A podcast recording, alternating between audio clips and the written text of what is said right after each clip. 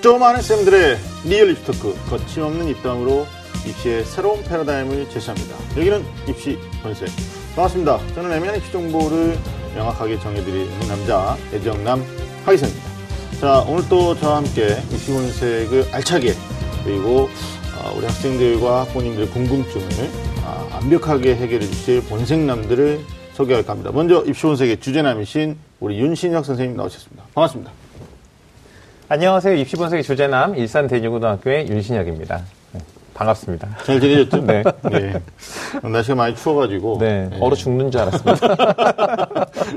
그래도 뭐 꿋꿋하게 알겠습니다. 살아 있습니다. 네, 오늘 또뭐 역, 뭐 역할 충분하게 잘해줄 네. 거라 믿습니다. 자, 그리고 정말 오랜만에 모셨습니다. 아, 뭐 면접 우리 특강에서 한번 모신 적이 있었는데요. 한국 진로진학정보원 사무국장이시고 또 대학 입시 분석 전문가이신 조은 선생님 나오셨습니다. 반갑습니다. 반갑습니다. 정원입니다. 오랜만이네요. 네. 네. 작년에 9월인가 뵀었던 것 같아요. 벌써 그렇게 됐는데 그러니까요. 사실은 예, 네. 이렇게 뜸하게 이렇게 쪼말게 나오고 있습니다. 네, 알겠습니다. 오랜만에 오시는데 네. 아, 많은 이야기 또 필요한 네. 이야기도 좀 많이 나누고 가셨으면 네, 좋겠습니다. 네. 네, 네. 아, 두 분하고 이렇게 우리가 근황 토크할 만큼의 그 시간적 여유도 별로 없어서 네. 오늘 또 아까 잠깐 보니까 주제도 그렇게 가볍지 않은 주제예요. 네, 맞습니다. 예, 네. 그래서 아, 음. 조은 선생님 모시고 오늘 네. 우리가 좀 중요한 얘기를 좀 해보도록 하겠습니다. 아, 이게 저기 윤 선생님 주제부터 좀 먼저 말씀해 네. 주실까요? 그, 사실 입시 전형에서 사실 우리 학생들 고민 안 되는 순간이 한 순간도 없을 것 같은데, 네. 네. 그 입시 과정 중에서 가장 아주 무거운 고민을 하는 시기라고 생각됩니다. 음. 어, 지난 2월 6일로 그 정시 합격자 발표가 모두 끝났습니다. 그죠. 아직은 네. 그 미등록 충원 합격자 발표가 남아있긴 하지만, 어, 우리 학생들이 아마 결과를 이제 받아든, 들었고요. 그 다음에 이제 충원, 결- 충원이 돼서 추가 합격이 되면 더 할라면 좋지만, 네. 어, 아마 안 된 친구도 있고, 또 합격 발표를 받았지만, 뭔가 마음이 조금 다 덜 차는 이런 학생들도 있을 것 같습니다. 그래서 아마 우리 친구들 다 공통적으로 이 결과가 아쉽다. 이런 생각을 하고 있을 것 같은데, 네. 자, 올해는요, 이 아쉬운 결과를 가지고 재수를 할 것이냐, 아니면 아쉽지만 그래도 입학을 해서 내가 학교를 다닐 것이냐, 라는 문제, 재수냐, 입학이냐, 그것이 문제로다. 같이 다뤄보도록 하겠습니다. 알겠습니다. 어, 뭐, 2017학년도 대비 또 18학년도 이렇게 네. 보면 매년 재수생의 숫자가 조금씩 늘어나고 있거든요. 응시인원의 전체적인 비율로 봐도 늘어나고 있는데, 네. 하여튼 뭐 재수에 대한 결정을 하고 고민을 하는 학생들이 네, 네, 네. 아, 늘고 있다. 뭐 이렇게 볼 수도 있을 것 같고요. 어, 18학년도 합격자 발표 아까 말씀하신 것처럼 이제 충원이 남아 있긴 한데, 네. 뭐 사실 요즘 재수를 결과 다 기다리고 시작하는 아이들 별로 없는 것 같아요. 별로 없는 것 같아요. 네, 막 그냥 수능 끝나자마자 네, 네, 네. 바로 시작하는 경우들도 있고 그래서 하여튼 이 주제를 가지고 우리가 오늘 뭐 재수 뭐 방송 보고 그럼 우리 할까요? 이런 학생은 없을 거예요. 그러나 아, 재수에 대한 고민이 있었던 학생들이나 학부모님들 입장에서 뭔가 윤곽을 잡는데 좀 대- 도움되는 주제 아닌가 싶어서 네, 네. 오늘 좀 우리가 얘기를 나눠보도록 하겠습니다. 자, 본격적으로 입시본색 시작해 보겠습니다. 꽉 막힌 입시 전략부터 수준별 입시 정보까지 매주 금요일 밤 입시본색 입시의 모든 것을 알려드리겠습니다. 입시라면 좀 안다는 쌤들의 real 입시 talk 입시 본색! 네, 선생님, 모 입시업체에서 조사를 했는데, 그 1982학년도부터 네. 2017학년도까지 이제 네네. 36년간이죠. 네. 서울 소재 4년제 일반 대학 38개 입학생 중에서 2017학년도 재수생 수가 네. 29,512명? 음. 뭐이 네. 정도 네. 뭐 네. 역대 역대 최대, 최대. 그렇죠. 어, 네. 나타났다고 하는데 아마 이게 이제 한국교육과정평가원의 발표에 따르면 18학년도 수능 접수 인원이 9년 만에 60만 명 이하로 지금 네. 이제 학령 인구가 많이 줄어졌잖아요. 그렇죠. 맞아요. 예, 그럼에도 불구하고 어찌됐든 뭐 검정고시 포함해서 이 재수생 어, 뭐 이게 졸업자 지원자가 이게 23.2%인가요? 예, 그러니까 네, 23.2%. 예, 그게. 이제 네. 예, 증가한 것으로 나타났는데 아마 올해 19학년도 역시도 재수생의 숫자가 네. 조금 더 늘어날 거라고 전망을 하고 있거든요. 네. 뭐 여러 가지가 이유가 있을 텐데 네. 어, 이렇게 재수생들이 좀 늘어나는 것들이 음. 뭐 그냥 뭐 어떻게 분석을 해보면 될까요, 우리가?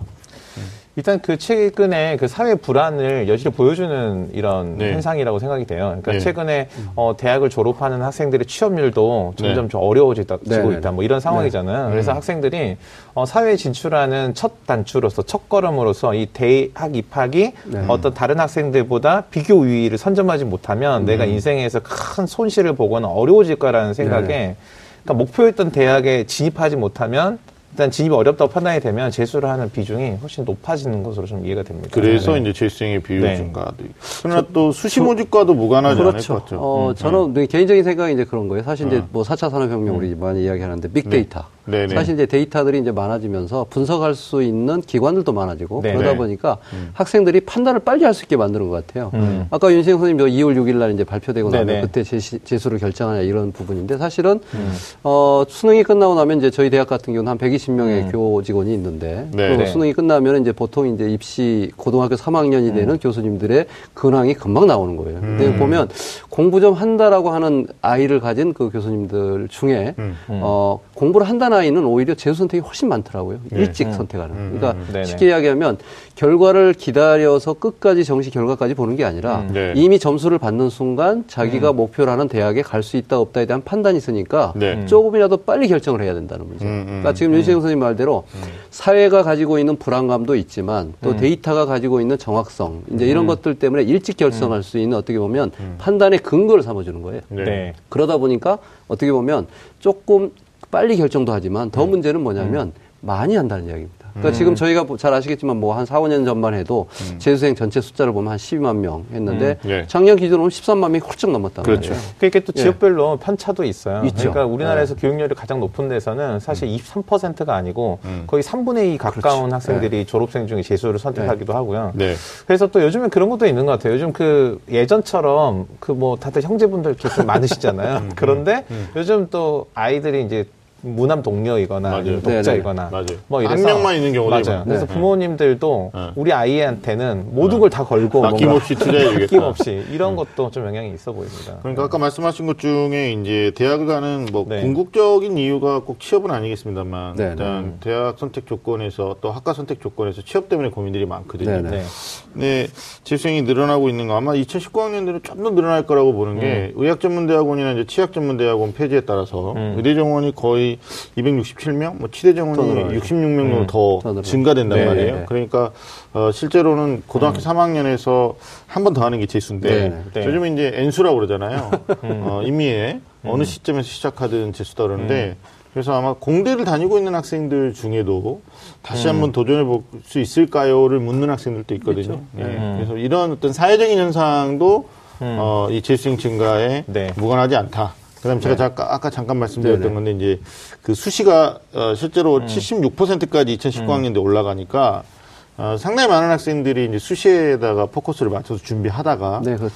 입시를 실패하는 경우가 있죠. 있죠. 예, 수시에 네, 못 들어가면 이제 결국은 정시에서도 가능성이 없고 네, 네, 네. 어, 결과적으로는 이제 재수를 그렇죠. 선택하는 그 비율에 영향을 미치는 게 아닌가라는 생각도. 그래서 저는 개인적으로 이제 아까 그 수시정 씨가 어떻게 보면 그 박근혜 정부 이전에 그 이명박 정부부터 이제 입학사정관제가 나오고 거의 네. 이제 한 10년째 그 소위 말하는 이제 수 저기 그 학생부 중심의 수시 네. 요게 이제 자리 잡기 시작하면서 네. 이제 고등학생들 재학생들의 기준에서 보면 나름대로 이제 관점이 생긴 것 같아요. 뭐냐면 어차피 수시는 누적되는 개념에서 준비를 해야 되는 부분이고 정시는 한 방이다. 음, 그 네. 말은 뭐냐면 누적되는 개념에서 실패를 했을 때 한 방이 있는데 그게 안 됐을 때는 다시 제도전으로 가는 거죠. 그러니까 네. 실제로 재수생들의 패턴이 물론 이제 우리가 흔히 이야기할 때 크게 가를 때 보면 재학생들이 수시를 준비하고 재수생들이 정시를 준비한다고 그러지만 네. 실제로 보면 수시에서 최저 최저를 등급을 충족을 못 해가지고 이월되는 인원을 정, 저기가 채우고 또 최근에는 수시 중에서 논술 같은 경우는 재수생들이 아주 공략하는 또 대표적인 네. 맞습니다. 그러다. 보면 음. 그쪽을 타겟으로 했을 때 기본적으로 그 전형들이 음. 재수생들이 대상이 되는 또는 유리한 전형들이 있다라고 판단이 되니까 네네. 어떻게 보면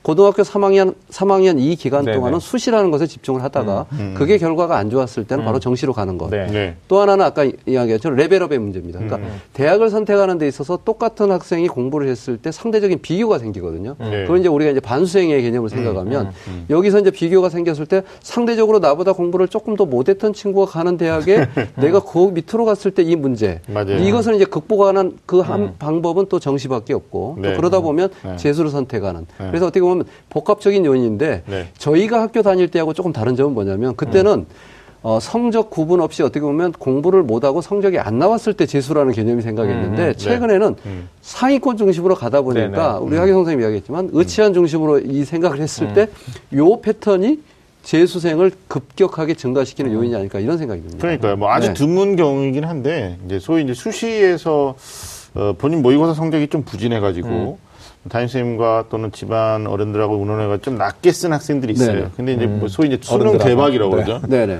수능 네. 대박이 나서 훨씬 더 어, 네. 좋은 학과에 좋은 대학을 갈수 있는 이제 경우가 있을 때 이게 이제 수시 납치된 건데 그렇죠. 뭐 이런 학생들도 과감하게 다시 맞아요. 예, 재수를 선택하는 뭐 그런 어떤 맞습니다. 그 의외 상황이 있으니까. 그러니까 예전에 이제 네. 부모님들이 생각할 수 없었던 메커니즘이죠. 그럼요. 이런 것들이. 네, 네, 그래서 재수생, 하여튼, 우리가 재수하느냐, 마느냐에 네. 대한 이제 주제인데, 아, 그 시간, 이게 뭐, 얼마나 발전하고 성공할 수 있느냐, 또 고민이 우선돼야 되는 네. 것도 있고, 그래서 재학생 시절보다 더욱더 공부를 많이 해야 된다, 치, 뭐, 치밀해야 된다, 또는 가열차게 치열해야 된다, 뭐 이런 이제 전제 조건이 같은 말 있는- 아니에요? 그렇죠. 아니, 치밀한 것과 치열은 좀 달라. 음. 음, 네네. 예. 그래서 재수를 할까 아니면 이제 합격한 대학에 입학을 네. 할까. 지금 네. 뭐한 장도 합격하지 못한 학생들은 그냥 재수하는 거고요. 예. 어, 합- 입학이냐 아니면 재수냐에 어, 고민하는 학생들에서 좀 하나씩 우리가 이야기를 좀 먼저 네. 나눠보도록 네. 하겠습니다. 어, 먼저 이제 오늘 주제가 재수냐 입학이냐 기로에 있는 친구들을 어, 대상으로 했을 때 어떤 학생들이 재수를 해야 될지에 대한 이야기인데 첫 번째 질문이 이거예요. 어떤 학생이 재수에 적합하냐. 예, 라는 건데 우리 저는 이제 요, 요 질문에 대해서 사실은 네. 조금 봐야 될 게 관점의 차이인데 학생의 관점과 학부모의 관점이 있는 것 같아요. 저도 현장에서 보니까 학생들 입장에서 의외로 네. 재수를 선택하는 데 있어서 경제적인 이유를 많이 들더라고요. 학생들이요. 부모님, 예, 네네. 부모님이 맞아요. 조금 서포트할 수 있는 경제적 환경이 됐을 때 나는 재수를 해도 덜 부담스럽다라는 것. 그래서 어떻게 보면 선택하는 기준이고 네. 학부모 입장에서 보면 물론 경제적인 요인도 있지만 음. 어, 부모의 기대치에 못 미쳤다. 그 결과가 못 미쳤다고 했을 때 과감하게 이제 재수를 권유를 하는 경우가 있습니다. 음. 물론 네네. 이제 학생의 관점에서 우리가 이제 우리 기본적인 건 있잖아요. 그래서 재수를 해야 되는데 어떻게 보면 원래 평소의 성적보다 결과가 안 좋았을 때 이건 재수를 해도 된다. 뭐 이런 것 또는 어, 예를 들어서 지구력이 있어가지고 공부에 딱 엉덩이 붙이고 나서 공부를 할 수 있는 이게 어느 정도 있어서 체력이 뒷받침될 때할 수 있다. 이제 이런 것도 있지만 네. 지금 현재 재수를 결정하는 기준은 오히려 우리가 생각하는 것과는 굉장히 단순한 구조에서 이렇게 결정할 수 있다. 저는 이런 생각도 해보, 해보거든요. 그렇죠. 예. 하여튼 뭐 재수는 본인이 하고자 한다고 해서 바로 되는 게 아니라 비용이 들어가니까. 그렇죠. 예. 네, 부모님의 어떤 경제적인 어떤 지원이 없으면 네네네. 할 수가 없는 거죠. 예. 그러나 또 학생 입장에서 보면 재수가 안 네. 되는 애들도 있어요. 근데 막 열정만 가지고 나 점수 안 나왔으니까 나 재수할 거야 이런 경우들도 있거든요. 음, 저는 이제 그 재수냐 입학이냐 이렇게 학생들이 물어왔 오면은 조, 그 조언을 이렇게 해주거든요. 어느 쪽에 발전 가능성이 돼 있는지를 따져봐라. 음. 그러니까 이 고등학교 교육 과정에서 하는 공부하고요, 실제로 대학에서 하는 공부는 어머니 성격이 좀 다른 면이 있어요. 그러니까 고등학교 교육 과정의 공부는 한마디로 어떤 학문의 예비 단계, 그러니까 실질적으로 엄밀하게 봤을 때 공부로 하긴 좀 어려워요. 네. 그러니까 제가 볼 때는 이게 오히려 쿵푸에 가까운. 왜 그, 그 중국 이렇게 무린 고수들을 이렇게 모델로 하는 이런 그 영화나 이야기 보면은 처음에 고수가 되기 전에 막 심부름하고 막 이런 거 하잖아요. 그런 과정은 좀 비슷하다고 생각되거든요. 네. 그래서 좀 인내심을 좀 필요로 하고 아. 원하건 원하지 않든 상관없이 기초에 해당하는 것들을 두루 다 반드시 익혀야 되는 과정이고요. 네네. 대학에서 공부는 자신의 선택을 음. 자신의 어떤 관심이 가는 것에 대한 열정을 끊임없이 새로운 걸 만들어내는 과정이잖아요. 네, 그래서 내가 그렇죠. 쿵푸에 가까운 어떤 인내심을 발휘하는 공부에 조금 적합하다. 음. 이걸 좀 더 키울 수 있다. 나 네네. 이거 다 능력 발휘 못했다. 네. 이러면 재수하는 게 가능성이 있고요. 나 이거 소질 없다. 음. 나 책상에 뭐 한 10분도 못 앉아 있는다. 네네. 나는 걸어 다니면서 배우는 사람이다. 이러면 저는 오히려 그냥 다 하니까 나도 해보자. 이런 선택보다는 네. 그러니까 살면서 대학에 가서 새로운 변화된 환경 안에서 새로운 기회를 내가 다양하게 만들어 보겠다. 이렇게 선택하는 게 더 좋은. 그래서 그런 의미에서 보면 생각이 사실 들어요. 이제 순발력과 지구력을 나누는데 네. 지구력이 있는 사람들은 사실 재수를 해도 아, 이렇게 긴 얘기를 순발력과 지구를 순발력 사실은 이제 순발력으로 이게. 들어가면 순발력이 있는 사람들은 네. 오히려 어. 바로 그냥 재수 조금 자기가 기대수준보다 못 간다 하더라도 대학을 들어가서 할수 있는 일이 굉장히 많다는 걸 발견하거든요. 사실 그러니까 네. 그런 면에서도 한번 우리 선택 기준을 좀 봐야 되지 않을까 이런 생각도 그러니까 이제 저에게 답이 여기 있는지도 몰라요. 이제 그 정시 때 이제 상담을 돕는 과정에서 학생들 만나면 네. 재수를 하고 와서 네네. 어, 실제로 본인이 성공했느냐 그렇지 않았느냐 이 비율도 있을 거란 네네네. 말이에요. 근데 재수 성공한 학생들이 주는 그 어떤 메시지가 있죠. 어, 왜 성공했을까 그는 딱 보면 일단 아이들이 좀 무게감이 다른 것 같더라고요. 그러니까 아까 말씀하신 뭐 지구력이나 순발력이나 아니면 뭐 부모님의 경제적 환경 이런 거 다 떠나서 네네. 아, 학생이 갖고 있는 무게감이 좀 다르다. 그러니까 본인이 재수라는 카드를 선택할 때 그 선택 과정에서 고민이 많이 됐던 것 같아요. 그러니까 아, 그 무게감은 이제 책임감으로 연결되는 거고, 네. 어, 뭐 사실 1년도 아니잖아요. 공부 시간이. 뭐 2월 지금 아마 사람만 들어가면 어, 대부분 이제 2월 중순부터 시작한다고 봤을 때. 그러면 어, 11월 달 둘째 주, 셋째 주에 수능이니까 네. 거의 뭐 한 9개월? 네, 그 정도 하는 건가요? 저 3월부터 했을 때. 네. 그러니까 짧은 시간이에요, 어떻게 보면. 근데 짧은, 짧은 시간인가요? 정말 짧은 시간이에요. 아, 제가 볼 때는 긴 길어요. 시간이 아닌가요? 어, 그 내용이나? 애들은 아, 뭐 그랬습니다. 조금이라도 더 있으면 좋겠다. 그래서 왜 아, 좀이라도 더 있으면 예, 좋겠다. 좀, 좀이라도 더 있으면 좋겠다. 그래서 재수 선 행하는 게 있지 않습니까? 그거 시험 보고 망쳤을 때 드는 생각 아닌가요?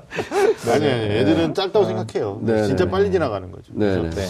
아마 저는 어떤 학생들이 재수에 적합합니까? 두 분 이야기를 좀 들었는데, 학생 본인 문제에서 내가 얼마나 무게감을 가지고 공부를 진중하게 잘 할 수 있느냐. 네. 그 무게가 진짜 중요한 것 같아요. 저는 사실 그 경제력, 부모님 경제력 말씀하셨는데, 최근에 뭐 우리나라 그 입시 교육에 있어서 EBS가 네네. 이미 사실 수능 관련된 강의들이나 어떤 support 할 만한 콘텐츠는 어마어마하게 만들어놨어요. 맞죠. 네. 그리고 학생들이 마음만 먹으면 공부할 수 있는 어떤 지역 사회의 어떤 독서실이라든지 이런 것도 있죠. 굉장히 많지. 다양하게 준비되어. 있거든요. 네. 그래서 네. 사실 어디에서든 네. 자기 스스로 노력해서 뭔가 한다 그러면 부모님의 큰 경제적인 지원 없어도 성공한 학생들이 실제로 있고요. 네. 그리고 실제로 부모님들이 어마어마하게 경제력으로 지원을 한다고 하더라도 뭐 금방 갖다 놓고 딴 데 가고 갖다 놓고 딴 데 가면은 못 하는 거 아니에요. 어, 사실 네. 뭐 통학하는 재수도 있고요. 뭐 네네. 요즘은 독학 재수. 독학 재수. 예, 네. 뭐 아니면 스터디 네. 카페에서 혼자 공부하는 학생들도 있고. 그래서 저는 이게 성향이 중요한 것 같아요. 그 제 딸아이가 이제 올해 초등학교 1학년 입학합니다. 어, 작년에 학생으로서의 성향이 쌤 아 있어 있어 있어. 아니?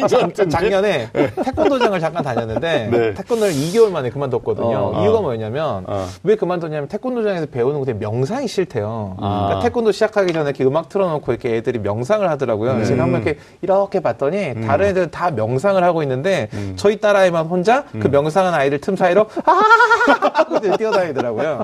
명상이 너무 싫다. 뭐야, 아빠 닮은 거네, 그러면. 아니 자기는 네. 어, 아연아, 넌 뭐가 좋아? 아연이래. 이름을 얘기했어. 딸아이한테, 넌 뭐가 좋아? 물어봤더니 딸아이가 뭐라고 얘기했냐면, 아빠 나는 어떤 사람이든 만나면 이야기해서 금방 친해질 수 있어. 오. 그러니까 얘는 제가 볼 때는 재수 안 돼요. 얘는 기회를. 계속 새로 만들어가야죠. 그러니까 아, 이게. 무슨 얘기냐면, 노력한다고 다 되는 거 아니에요. 마음 먹은다고 되는 일 별로 없어요. 음. 그래서 우리 학생들이 자기가 갖고 있는 기본적인 성향, 네. 내가 지구력이 있느냐, 음. 순발력이 있느냐, 순발력이 있다면 지구력을 없는 지구력을 버텨내지 말고, 음. 그렇죠. 좀 다른 선택을 했으면 좋겠어요. 네. 근데 혼자서도 공부 잘하는 아이. 그러니까 결국 이제 독학이라는 말이 네. 독학 재수라는 상품이 나온 것처럼 네. 어, 두 가지 중의적 의미가 있는 것 같아요. 그러니까 혼자서 잘할 수 있는, 혼자서 공부할 수 있는 거 독학이잖아요. 네네. 그다음에 독한 아이들이 잘하잖아요. 아, 또 독하게. 네, 독한 아이들이. 그러니까 물러 터진 애들 아니 뭐. 그 공부하고 있는데 뭐 친구 와가지고 밥 먹으러 가자 그러면 집 밥 먹었는데 또 가고 음료수 먹으러 가자 그러면 또 갔어 이러면은 이제 실패하는 거죠. 이게 이게 시- 하기가 쉽지 않아. 이게 보니까 최근에 요즘 뜨는 그 영어 그 음. 학습 그런 게 있는데 야 뭐뭐라고 있는데 네. 거기가 그 기본적으로 사업 설계가 이렇더라고요. 음. 모든 사람들이 수강을 신청해 놓고 다 듣지 않는다. 그렇죠. 음, 그렇죠. 그래서 네, 네. 일정 시간 이상 들으면 평생 무료 회원인데 네, 네. 이 일정 시간 이상 이 정도는 들을 수 있지 하고 들어온 사람들이 없어서 수익이 창출된다는 거예요. 그렇죠. 네. 음, 알겠습니다. 그래서 내가 그런 그 입시 업체에 내가 밥벌이 해주고 돈벌이 해주려고 가지 않아야 된다는 얘기예요. 알겠습니다. 뭐, 뭐 우리가 재수 선택하면서 중요하게 고려해야 될 것까지 그냥 자연스럽게 네, 네, 녹아서 네, 얘기를 네. 한것 같고요. 네. 두 번째 얘기할 게 이제 어, 19학년도 대입은 네. 재수를 했을 때 유리할 거냐 불리할 거냐. 왜냐면 수시 모집이 굉장히 늘어난단 늘어나죠. 말이에요. 네. 그래서 이 부분. 그러니까 왜냐면 수시 전형이 지금 뭐 70%병 넘었고 19학년 되는 무려 76.2%까지 네. 이제 어, 계획상 나와 있으니까 아까 우리 조은 선생님 말씀하셨는데 졸업생은 무조건 정시가고 네. 재학생은 무조건 수시가는 이런 이제 메커니즘은 아니기 때문에 이 맥락에서 한번 재수생들은 어떻게 전략을 짜야 유리해지고 또 불리함을 극복할 수 있는지 한번 얘기를 해보는 게 좋을 것 같아요. 선생님 어떻게 보십니까? 일단 뭐저 2019학년도에 지금 현재 추세 분석을 해보면 실제로 재생도 계속 늘어나는 이유가 있잖아요. 네네. 첫 번째 이유는 아까 이제 지적했던 의치한, 의대치대 한의대가 이제 전문대학원에서 학과로 오면서 네네. 사실은 네. 올해도 이제 숫자가 2019학년도 느니까 네. 그러면 늘, 는다라고 하는 것은 결국 이제 정시 중심의 의치한 입시라고 하는 것이 아주 특, 특정화됐고 네. 사실 의치안이지만 정시지만 수시도 마찬가지예요. 실제로 지금 의대, 치대, 한의대, 의대 특히 의대 같은 경우는 수시라고 하는 학생부나 학생부 교과나 논술 전형 자체가 음. 기본적으로 수시라는 성격을 가지고 있지만 수능 최저가 높기 때문에 맞아요. 실제로 이게 굉장히 정시 성향이 강하거든요. 네. 그러다 보면 그런 쪽에서의 이제 하나의 패턴이 결국은 최상위권 아이들의 재수를 어떻게 보면 자극하고 있는 부분이 하나가 있고 네. 두 번째는 이제 영어 절대 평가를 하다 보니까 음. 대학들의 입장에서 보면 실제로 절대 평가를 하게 되면 음. 수능 최저의 그 수능 최저에 대한 등급에 대한 상향 의지가 굉장히 강하는 거죠 대학에서는 그렇죠. 왜냐하면 음. 영어 절대 평가는 우리가 비율을 예측을 못 하는데 예를 들어서 영어 같은 경우가 음.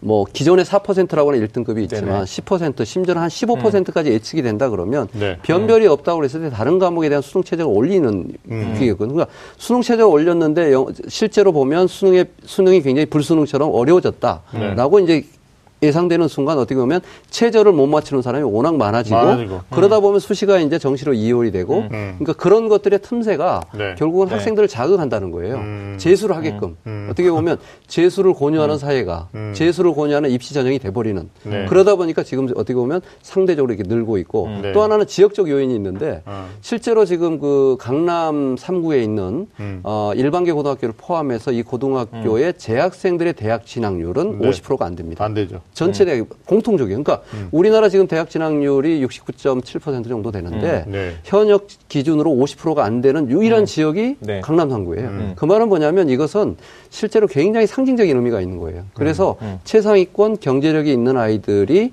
어떻게 보면 재수를 견인하고 있다는 거죠. 음, 음, 근데 그게 거품이 많은 거예요, 사실은. 네, 예. 맞습니다. 맞습니다.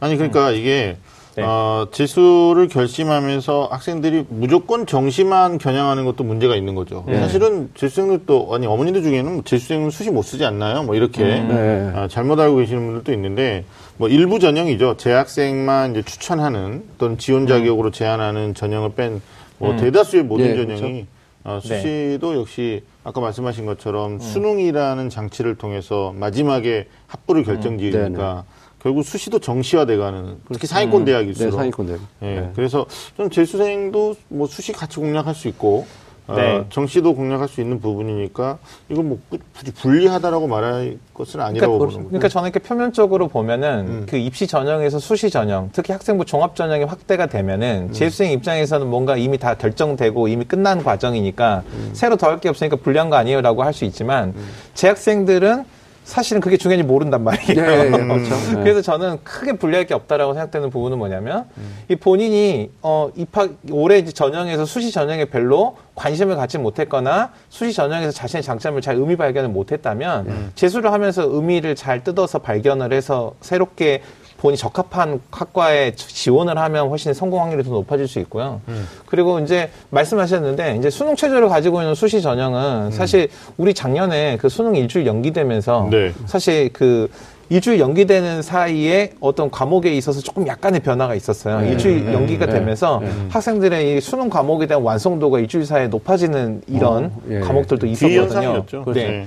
그래서 실제로 이제 재수를 하게 되면은 음. 이 최수능 최저 학력을 결정짓는 게 수능 성적에 대한 완성도는 좀 높아질 수 있으니까 네. 네. 그런 점에서 반드시 불리하다 이렇게 보여지긴 어려운 것 같아요. 근데 이제 불리한 요소를 굳이 찾자면. 수시가 증가된 것은 사실상 논술형은 감소. 추세고요. 네네. 인원은 뭐 대학은 늘었지만 네네. 모집 인원 줄었으니까 그럼 졸업생들 입장에서 이제 공략할 수 있는 수시의 이제 카드가 네네. 학생부형이 있고 논술형이 있는데 예. 사실 이제 학생부 교과형은 뭐 졸업생도 제한 자격 없으면 다 쓰는 거지만 쓰는.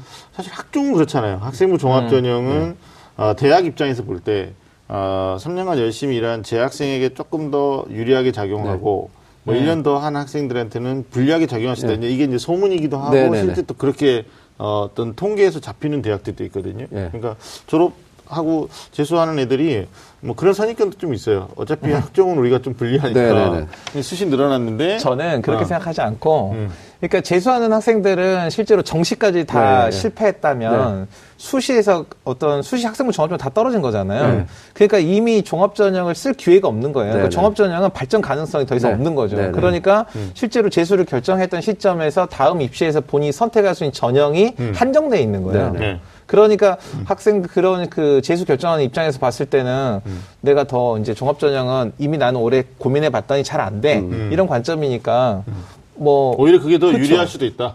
그렇죠. 예. 그러니까 제가 보기에는 네. 그 결정하는 시점에서 봤을 때 음. 그런 문제인 거지 반드시 재수생이라고 해서 학생부 종합전형 자체가 불리하다 이렇게 보기는 어렵다. 이게 제가 이제 사실 이 방송을 통해서 꼭 해야 음. 하고 아, 우리. 싶고 왜 네, 그러냐면요. 얘기 좀 해주세요.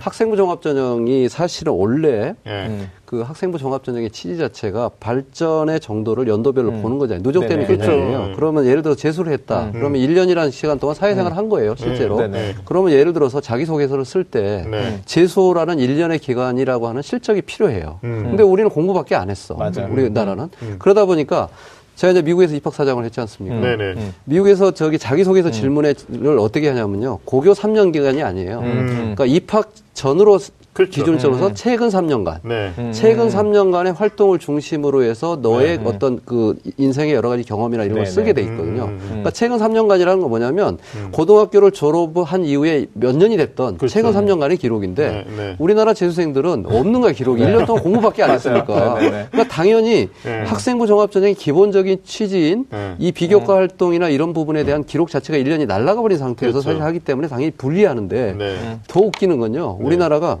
학생부 종합전형이 일단 자격 제한을 거의 두지 않아요. 일단 재수생도 다 할 수 있단 네네. 말이에요. 그러면 1년의 기록은 없지만 어찌됐건 썼던 자기소개서 이걸 거의 자기소개 거의 갖을 수밖에 없잖아요. 그렇죠. 일단 공부 말고는. 그러다 보니까 이제 어, 학생부 종합전형에서 또 수능 체제를 거는 게 있으니까 네네.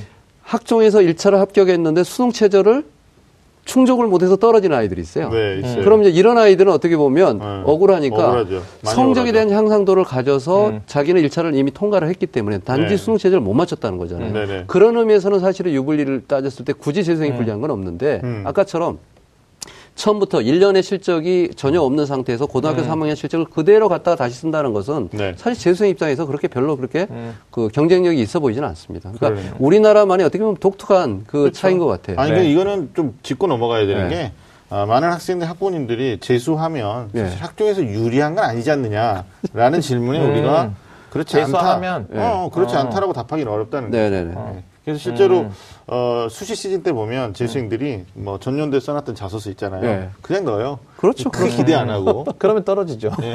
자기도 떨어져 봤는데. 아니 방금 말씀하신 것처럼 서류 통과하고 면접까지 갔다 왔는데 네. 최저 안 돼가지고 불합격된 친구들 네. 많아요. 그런 네. 친구들 같은 경우는 그냥 넣더라고요. 예, 예. 그러나 어, 이제 재수했을 때는 전형에 좀 제한이 생긴다라는 건 분명한 사실이니까 네네네. 일단 수능 고득점을 통해서 정시원을 네. 생각하고 네. 그다음에 이제 수시에서의 최장력을 충족시키는 어떤 가능성을 어, 업그레이드를 시키면 네. 뭐 불리한 면은 없다. 그렇죠. 뭐 이렇게 네, 볼 수도 맞습니다. 있는 거겠죠.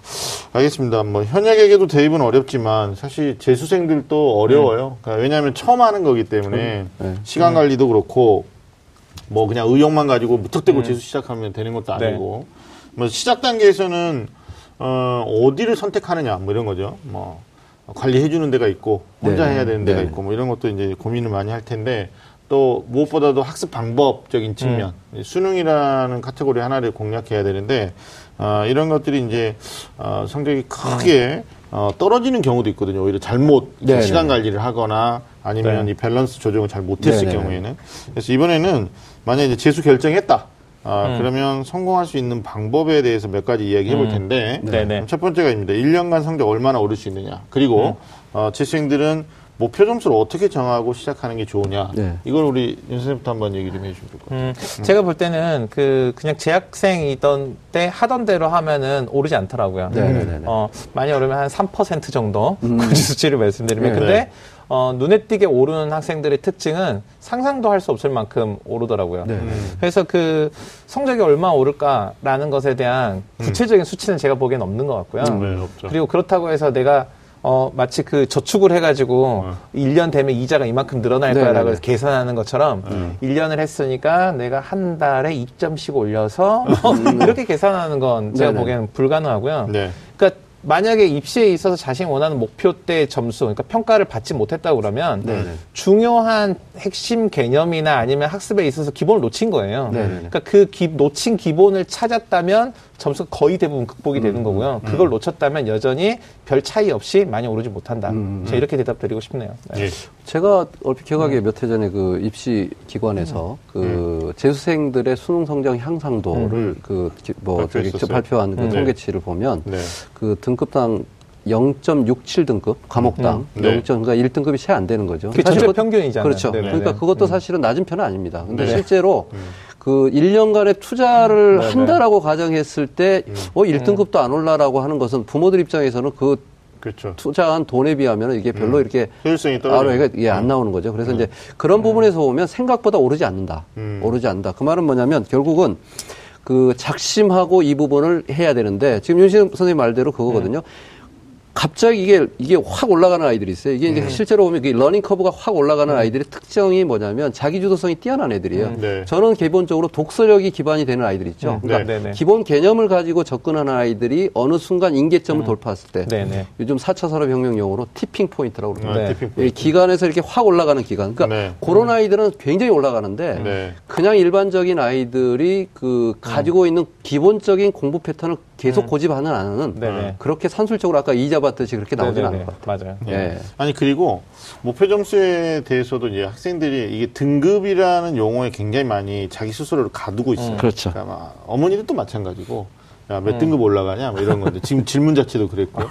근데 저는 이제 재수 시작하겠다고 네. 하는 학생들한테 어떤 걸 보여주냐면 어, 사실 수능 결과가 나오면 도수분포라고 하죠. 네. 그래서 어, 득점 100점 맞은 학생이 어, 전체 국어 영역에서 몇 명이었고 그다음에 96점이면 또 누적 몇 명이 있고 음. 또 88점이면 누적 몇 명 이걸 보여줘요. 네. 다시 역산해가지고 계산해서 그러면 어 네가 한 문제 더 맞히면 몇 명을 무찌르는지를 볼 수 있는 구조. 이거 붙여놓고 공부하라고. 네네네. 근데 그런 사실적이고 어떻게 보면 실질적인 데이터에 대해서 접근이 없고 네. 애들이 그냥 막연하게 공부하거든요. 네네네.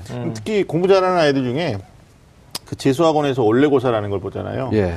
한 달에 한 번씩 봐요. 음. 근데 목표가 뭐냐면 자기 복도의 그 이제 어, 보드라 그러죠. 네. 거기에 이제 순위가 발표되는데 네. 전달보다 자기가 올라가야 돼. 네, 네, 네. 이런 식의 이제 목표를 정하고 하니까 뭐 그게 이제 경쟁 구조에서는 음. 좋은 건데, 그렇죠. 예, 뭐이 순기능도 하는 겁니다. 네, 네, 네. 그러나 네. 어, 중요한 것은 이제 본인이 어, 재수를 시작할 때 얼마나 음. 오를까요?라는 질문도 하고 목표 점수를 어떻게 해야 되나요?라는 질문을 할 때 가장 본질적 접근은 목표하는 대학이 어디냐, 네네네. 아, 목표하는 학과가 어디냐. 그럼 실제로 어, 전년도에는 몇 점을 득점했을 때 거기를 갔었느냐. 그럼 그와 같은 똑같은 난이도로 우리 수능이 간다면 네네. 나는 몇 점을 최소한 6월 모의 수능에 또는 9월 모의 수능에 해야 되느냐. 뭐 이런 것들이 이제 필요한데 그냥 의욕적으로 처음에 시작을 하거든요. 그러니까 우리 친구들이 그 교수님도 말씀하셨는데 그 발표 통계 그러니까 재수생들이 네. 재학생 때부터 성적으로 0.67이라고 그랬잖아요. 네. 네. 어떻게든 우상향이다. 그래서 내가 올해 한두 문제, 한두 문제나 1, 2점 차이로 떨어졌다 그러면 0.67 다 더해보면 1, 2점은 극복하는 거 네, 아니야라고 네, 생각해서 네. 그냥 막연히 시간을 보내면 오른다고 생각하거나 노력하면 오른다고 생각해요. 네. 근데 분명한 건 생각하고 노력하는 걸 안 된다는 거예요. 방법이 바뀌지 않으면은 네, 네. 절대 오르지 않는 거죠. 네. 알겠습니다. 우리 방법도 좀 네, 다음에 한번 맞습니다. 얘기를 좀 해볼 필요가 있을 것 같은데, 어, 그러면 이것도 두 번째 질문인데요. 아까 우리가 잠깐 이제 재수생이 도전할 수 있는 수시 전형에 대한 얘기는 했으니까 음. 좀더 짚어본다면 사실 학종은 좀 불려지는 거고 네네. 교과형이나 이제 논술형 네. 뭐 여기에는 이제 적극적인 지원이 될 텐데 어, 많은 대학들이 이제 수능 최장력 기준을 요구하고 있잖아요. 음. 그렇죠. 교과형도 네, 네, 그렇고 네. 어, 논술형도 그렇고 네. 음. 아무래도 재수생들은 충족 최저를 충족시킬 가능성이 더 높아지겠죠. 네네. 네, 그 부분 좀 네. 어떻게 보십니까? 저는 그러니까 그 논술 전형을 이제 딱 꼭 집어서 얘기를 하면은 그 네네. 교수님이 그 독서 능력이라고 말씀을 네네. 해주셨는데 네. 사실 논술은 사실은 독서 능력이 기본이에요. 음. 그러니까 주어진 제시문을 이해하고 잘 분석해가지고 주어진 문제를 풀이하는 네. 과정이거든요. 네. 그래서 만약에 본인이 공부를 재수를 하는 과정에서 이 독서 능력을 발휘할 수 있도록 공부를 한다면 네네네. 그러니까 말 그대로 원칙적으로 어떤 교과서에 나와 있는 핵심적인 텍스트를 읽어가면서 원칙들과 원리들을 정리해가는 관점이거나 네네. 어떤 자연과학 공부에 있어서도 그 개념들을 근본적으로 어떤 기술되어 있는 텍스트나 아니면 원리를 이해하는 네네. 관점으로 하면은 논술 전형이 유리해져요. 수능 공부도 더 잘 돼 있으니까 네네. 최저도 맞출 수 있죠. 네네. 음. 근데 재수를 하면서 뭐 하는 친구들이 있냐면 월례고사 말씀하셨잖아요. 음. 그러니까 한 달에 한 번 내 점수가 얼마만큼 올라가는지를 매일 하는 친구들이 있어요. 어. 문제집 갖다 놓고 음. 내가 일단 교육과정 다 했잖아요. 네네. 그러니까 매일 그냥 문제집 풀어보면서 네. 습관적으로 계속 문제만 풀고 음. 어, 풀고 채점하고 하면 채점에서 좀 점수가 잘 나오면은 마치 경마장의 페이처럼 네. 오늘은 괜찮고 뭐 어, 이러면서 네. 이런 친구들은 그걸 음. 몇 달을 해도 전혀 가능성이 더 나아지지 않는 거예요. 네, 네, 네. 논술에서도 마찬가지. 음. 네. 알겠습니다. 기본적으로 어떻게 보면 개념 탐구라는 게 제일 중요한 것 같아요. 네. 네. 개념에 대한 이해를 바탕으로 해서 음. 응용을 해야 되는데 음. 맨날 그 문제풀이라고 하는 어떻게 보면 단순 반복이 굉장히 익숙한 네. 아이들은 네. 성적이 오르기는 기대하기는 어렵고 그 친구들은 어떻게 보면 운이 좋아서 오를 수는 있지만 네. 네. 근본적인 경쟁력을 갖고 있지 않은 거죠. 음. 네. 특히 논술 같은 경우는 이제 크게 보면 두 가지잖아요. 네. 기본적으로 수능 체제를 충족시키느냐의 문제, 네. 또 논술이라는 시험 구조 네네. 자체가 음. 기본적인 과목보다는 훨씬 더 많은 응용 음. 능력이라든가 아니면 여러 가지 어떤 배경 지식을 가지고 있어야 되기 때문에 그 네. 부분에 대한 근본적인 어떤 탐색 없이 음. 그냥 막연하게 준비한다는 것은 어떻게 보면 기초공사가 전혀 안 돼 있는 상태에서 그냥 계속 올리기만 하는 거예요. 네. 네. 별 저게 효과가 좀 없는 거죠. 네. 그또 경험이라는 걸 무시를 못하니까. 그러니까 재학생 때는 그냥 공부했던 거고. 이제 그렇게 나오는 거죠. 모로 문제 나왔을 땐 보기 제일 긴 거 고르는 거야. 뭐 이런 얘기가 이제 나오는 아니 거죠. 그 얘기를 하려고 하는 게 아니라 네. 이게 이제 총점 불변의 법칙이라는 게 있어요 또 네. 그러니까 재학생 때 잘 받았던 거를 저, 기 재수하면서 음. 실패하는 경우도 있고 음. 특히나 이제 지난해 2018학년도에 재수를 결정할 수밖에 없는 어, 결정적인 동기가 된 과목이 영어인 애들도 있거든요. 음. 그럴 수 있죠. 그러니까 늘 1등급 90점을 상회하는 네. 점수를 네. 받다가 네. 어, 치명적으로 2등급 받은 애들이 있어요. 근데 그게 이제 89점, 뭐 88점, 그렇죠. 87점 이런 애들이 너무 많았고 네. 지금 이제 제 주변에는 이제 70점대까지 떨어져서 네. 3등급까지 간 친구도. 있어요. 그러나 영어를 적게 반영하는 대학에 걔는 이제 3승을 했거든요. 뭐 고대도 가고 한양대도 네. 가고 뭐 중앙대도 갔는데 본인 목표 대학이 특히 이제 뭐 교대 같은데. 뭐 이런 데 보면 영어 되게 많이 반영해가지고요. 어쩔 수 없이 이제 재수를 하는. 경우도 네, 있거든요. 네, 네. 그러니까 음. 어, 점수 오를 수 있다라는 확신도 중요한 것 같고 뭐 수시에서도 최장력의 가능성은 음. 높아진다라고 우리 전문가들 입장에서 얘기를 하는데 네. 어, 중요한 건 이제 학습감 밸런스죠. 네. 아, 그 밸런스에서 분명한 것은 영어가 조금 수월해졌다. 네네. 등급 충족시키기가. 네. 그러니까 아마 이럴 수 있어요. 제가 왜 영어 얘기를 꺼냈냐면 89점, 88점 이 그 고배를 마신 이 친구들이 영어 내가 다시 실수하지 않기 위해서 여기에 또 지나치게 홀릭할 가능성도 있거든요. 음. 네, 이게 이제 밸런스를 좀 맞추시면 가능성이 높아진다고 봅니다. 네. 자, 세 번째 질문인데 아, 아무래도 이제 뭐 계속 반복되고 있는 얘기인데 재수생은 수시보다는 정시에 주력하는 게 맞단 네. 말이에요. 네네네. 음, 근데 재수하면 아무래도 국어, 수학, 영어, 탐구 이렇게 있는데 그래서 재수생이 가장 성적을 많이 끌어올리는 과목 어떤 과목이 있을까요? 일단 뭐 공부 난이도 또는 공부량이 절대적으로 요구하는 이제 뭐 수학 같은 경우가 네. 네. 당연히 이제 올라가겠죠. 수학이 많이 예, 올라가죠. 예. 근데 두 번째로 많이 올라가는 게 요즘은 이제 국어가 어. 국어가? 왜냐하면 네. 국어 문제의 난이도가 음. 그 말씀하셨던 어떤 그 주어진 독서 능력을 바탕으로 네, 물어지는 네. 문제들이 많이 있어서 네, 네. 공부가 무르익으면 무르익을수록 점수 많이 나오는데 음. 지금 이제 고등학교 3학년 올라가는 학생들한테 겨울방학 때 뭐 했냐라고 물어봤더니 음. 그 인문계 학생이 저한테 이렇게 대답하더라고요. 월요일부터 금요일까지 수학 공부했습니다라고 얘기하더라고요. 그게 뭐냐면 어. 이 재학생들이 상대적으로 어려움을 느끼는 과목이 수학인데 네. 그게 어떤 원리나 아니면은 쉽게 얘기해서 공식을 안 다고 푸는 문제가 아니고 네. 음. 이걸 여러 가지 관점과 어떤 방향과 여러 가지 다양한 절차대로 푸는 것이 익숙해져야지만 네, 네. 해결할 수 있는 문제가 많아지거든요. 네. 그러니까 익숙해져야지만 성공하는 과목이면 더 유리한 거죠 재수생한테. 근데 또 그또 반대로 국어 안 올라가는 재수생 되게 많아요. 맞죠. 네. 말귀를 못 알아듣는 거지. 그래서 국어 안 되면 저는 재수하라는 말도 안 해요. 어, 더 위험해질 수 있다. 그렇죠. 어, 근데 지금 영어가 절대평가로 바뀌어서 음. 네개 영역 중에 어, 과거에는 세 개 반영하는 대학도 많았었는데 네네. 이제 부분 반영하는 대학이 완전히 줄어들었거든요. 네네. 그러니까 결국은 이제 총체적으로 다 잘하지 않으면 네. 고르게 득점하지 못하면 재수하면 필패할 수밖에 없는 네네. 구조니까. 음. 아무래도 재수학원들의 통계를 보면 어, 선생님 말씀하셨듯이 이제 수학 성적이 가장 많이 네. up이 되고요. 네. 두 번째가 탐구 영역이라고 맞아요. 그러죠. 네네네. 네. 물리적으로 재학생 때는 어, 3학년에 내신 과목에서 네. 수능으로 연결시키는 과목들도 있었기 때문에 네네. 시간적으로 여유도 없었고. 그렇죠. 네. 네, 그리고 자연계 같은 경우는 이제 two 과목을 지정한 대학이 네. 어, 과학탐구 two 과목 지정한 대학이 서울대하고 하시던데 그거 막 기로에서 왔다 갔다 하다가 결국은 또 선택을 늦게 그렇죠. 해서 예, 또 예. 과목을 변경하면서 재학생들 실패하는 경우가 많은데 아무래도 졸업하면 초반부터 계속 가니까 그게 그게 제가 왜 웃었냐면 이게 이제 학교에 있다 애들 이제 고등학교 3학년 되면 애들이 보통 계획을 어떻게 하냐면 겨울방학 때 국영수를 끝내는 걸로 계획을 세워요. 뜻대로 안 되거든요. 네. 그러면 6월, 1학기 때까지, 6월 모의고사나 1학기 때까지 그렇죠. 국영수를 네. 정리하고 네. 여름방학부터 탐구를 하기로 계획을 돼요. 세우지만 안 돼, 안 돼. 뜻대로 되지 않아요. 그래서 탐구가 완성이 잘 안 돼서 네, 그러니까 탐구 성적이 많이 오르는 이유가 뭐냐면 그러니까 어느 적정 수준까지는 되는데 네. 만점을 받기가 어려운 거죠. 그래서 상대평가 중심의 그 상황에서 표점이나 이런 것들이 만점이 나오는 경우는 재수생들이 상당히 많이 비중을 네, 네. 차지하는 것 같아요. 그러니까 네. 아니 그러니까 정확한 얘기하신 게 재학생들이 여름까지는 국수형 중심으로 맞아요. 하고 네, 네. 뜻대로 안 돼. 아, 여름방학 이후에는 내가 탐구를 할 테야 그런데 왜 이제 그런 어, 깜찍한 발상들을 하냐면 과거엔 탐구 네 과목이나 세 과목이었었어요. 네, 네. 근데 두 과목이니까 그렇죠. 애들이 굉장히 만만하게 생각하는 거죠. 네. 근데 저희들이 그 성적 보고 가장 안타까운 경우가 국수형 다 111 등급 네, 네. 다 네. 1등급 나왔는데 탐구 4, 5등급 나온 애들 있거든요. 있죠. 음. 그거 가지고 대학 가겠다고 상담받으러 와요. 그러면 첫 번째는 재수를 고려하고 있는지 아닌지 이걸 물어본다니까요. 그러니까 애들이 억울한 거예요. 그러니까 국수형 괜찮은 성적인데 상위 누적으로 국수형만 놓고 오면 네. 뭐 3%대 이상이 되는데 더 좋은 애인데 네. 탐구 집어는 막 10%대 떨어지니까. 또 의외로 이제 그걸 가지고 자랑하는 애들도 있어요. 보통 이제 6월 모의고사 끝나면 음. 언수회 국어 영어 수학은 이제 111인데 네. 탐구 영역이 이제 4, 5 막 이러면 네. 애들 입장에서 이건 다 완성이 됐고 맞아요. 나는 어. 시간만 이제 한 달만 열심히 하면 이것도 11이야 그러는데 네. 결과적으로 그 한 달이 안 나오는 거예요. 안 나오죠. 예. 이제 그래서 어떻게 보면 네. 탐구 영역이라고 하는 것은 음. 공부를 못해서 자기들이 놓쳤다기보다는 공부할 시간이 없어서 놓쳤다고 생각하기 때문에 또 재수를 하는 거예요. 음, 음. 또 물론 이제 오를 수는 있지만 음. 사실 탐구도 만만하게 봐서는 또 안 되는 거죠.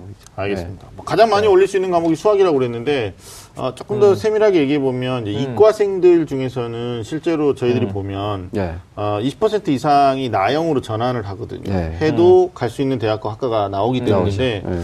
이거 고집 피우다가 재학생 때 실패한 애들도 있어요. 네. 그래서 아예 재수하면서 네. 어, 여학생들이 또 많이 그런 결정을 네, 하는데 여대가 또두 네, 네. 개 여대를 빼고 나머지는 가나형을 다 해주니까요. 그래서 아마 이 재수에서 성공하기 위해서는 어떤 과목이 성적이 오른다라는 이제 네. 보편적 통념보다도 네. 본인이 그 10개월 또는 9개월 학습에 좀 밸런스를 잘 생각해야 되고 학습 계획을 잘 짜셔야 네, 될 거예요. 그래서 네. 그 이런 경우도 있더라고요.